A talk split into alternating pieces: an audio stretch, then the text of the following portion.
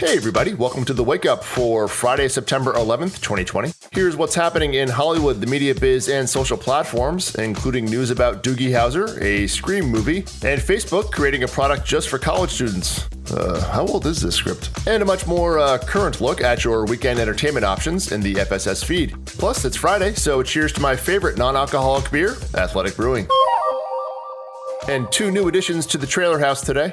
Cinemax dropped a pretty badass final original series trailer for season two of their series based on the writings of Bruce Lee called Warrior. Definitely recommend checking out that link in the episode notes. The second season premieres on Friday, October second. And then a trailer for what could be a really fun movie and potentially mark a return for Vince Vaughn called Freaky. That's from Blumhouse and Universal. It looks like a horror comedy where a seventeen-year-old high school girl and a serial killer, I'll let you figure out which one uh, Vince plays, uh, switch bodies. And the high school girl, now in Vince's body, only has twenty-four hours to reverse it. That link is in the episode notes as well, and Universal has set a November thirteenth release date in movie theaters. And a rest in peace goes out to Emmy-winning actress Diana Rigg. She, of course, played Emma Peel in the iconic nineteen sixties series The Avengers, and most recently appeared in Game of Thrones. Diana was eighty-two years old. And now over to Hollywood. Nick Cage's Joe Exotic is going to Amazon. They signed a deal for the series from Imagine T V and C B S T V, thus now giving the streaming world dueling Tiger King projects along with Kate McKinnon's Carol Baskin version over at Peacock. And yet one more dip into the nineteen nineties T V well. Isn't that thing dry yet? Disney Plus ordered a reboot of Doogie Howser called Doogie Kami Aloha, according to Deadline, showcasing a bold choice to uh, keep Doogie but change the last name. Doogie will also now be a mixed-race girl from Hawaii, who apparently is also named Doogie. Courtney Kang will handle showrunning duties for the ten-episode season order. This project joins reboots of Turner and Hooch and The Mighty Ducks at Disney Plus, so somebody there definitely sat home watching a lot of T V in the early nineteen nineties. And while we're stuck in the nineties, Neve Campbell has also joined the film reboot of Scream over at Paramount, along with previously announced Courtney Cox and David Arquette. But if there's no cameo from Henry Winkler, I'm not interested. Also, has anyone pitched a movie or T V parody idea called Reboot yet? I mean, free idea for anybody with a comedy writer client list out there. In other casting news that kind of goes back to the seventies, uh, Jessica Chastain is going to play Tammy Wynette in a limited series called George and Tammy, according to the trades. That George, of course, being country singer George Jones. It'll premiere on demand exclusively for Spectrum cable T V customers, after which it'll hit the Paramount network nine months later, as well as, uh, well, whatever the hell we're calling C B S All Access by that point. Over at T B S, they've set John Cena and Nicole Byer to host their reboot of yet one more competition show, Wipeout, although no word on a production timeline. And Caitlin Dever is joining Michael Keaton and Peter Sarsgaard in Dopesick, according to Deadline. That is the limited series looking at the opioid crisis over at Hulu. And in some returning series news, Netflix renewed Gwyneth's Goop series, The Goop Lab, for season two, according to Variety. A B C has set an October twenty-first return date for The Goldbergs, The Conners, and Blackish to their Wednesday night comedy lineup. And S N L announced that they're going to return to Studio eight H on October third, presumably without a live audience, but uh, nothing was specified in the announcement. And just a few moves to note in the executive suite.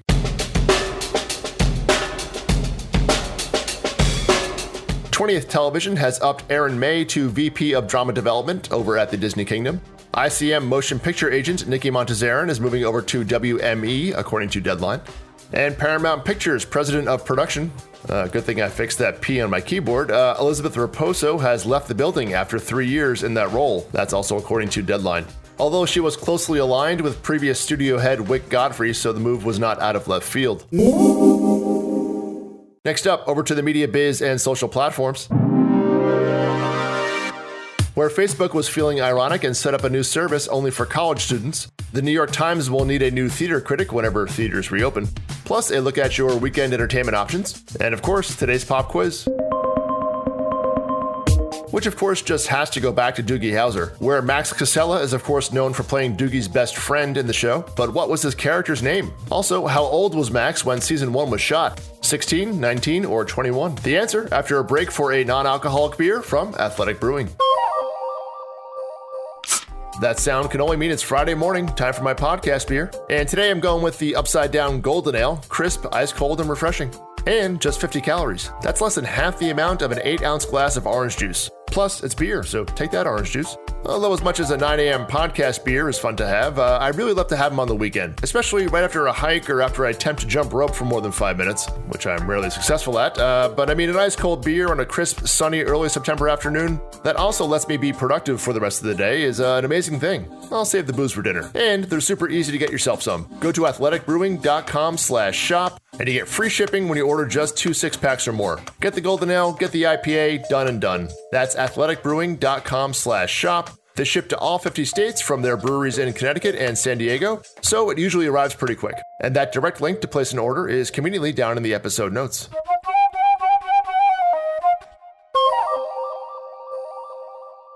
And now the answer to today's pop quiz.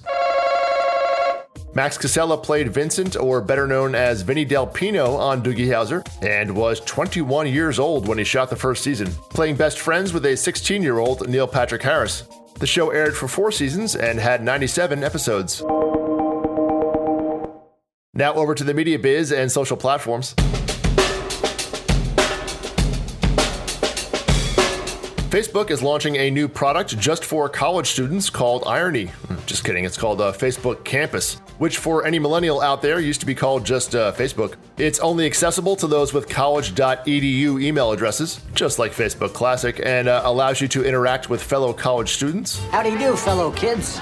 You can also join college student-only groups, and I guess you can keep those pictures of you trying to shotgun a beer through your coronavirus mask away from the eyes of potential recruiters. Either way, a pretty blatant move by Facebook to try and bring younger users back into the fold. Sheryl Sandberg herself admitted her own almost college-age kids don't even have Facebook accounts. That's according to AdAge. But given that the nineties are obviously the hot genre in pop culture these days, maybe Facebook should have waited a few years until the mid two thousands becomes uh, en vogue. Drop the the. Just Facebook. It's cleaner. And I'll round things out with a couple of items from the New York Times. Their influential theater critic Ben Brantley announced that he's stepping down next month amid the extended COVID theater shutdown. And the Times announced that their daily podcast, uh, The Daily, now gets four million downloads uh, daily. That's up from two million just about a year and a half ago. But come on, that one doesn't even have any Doogie Howser trivia. And now, here is your F S S feed, a look at the new entertainment options to enjoy in the Friday, Saturday, and Sunday ahead.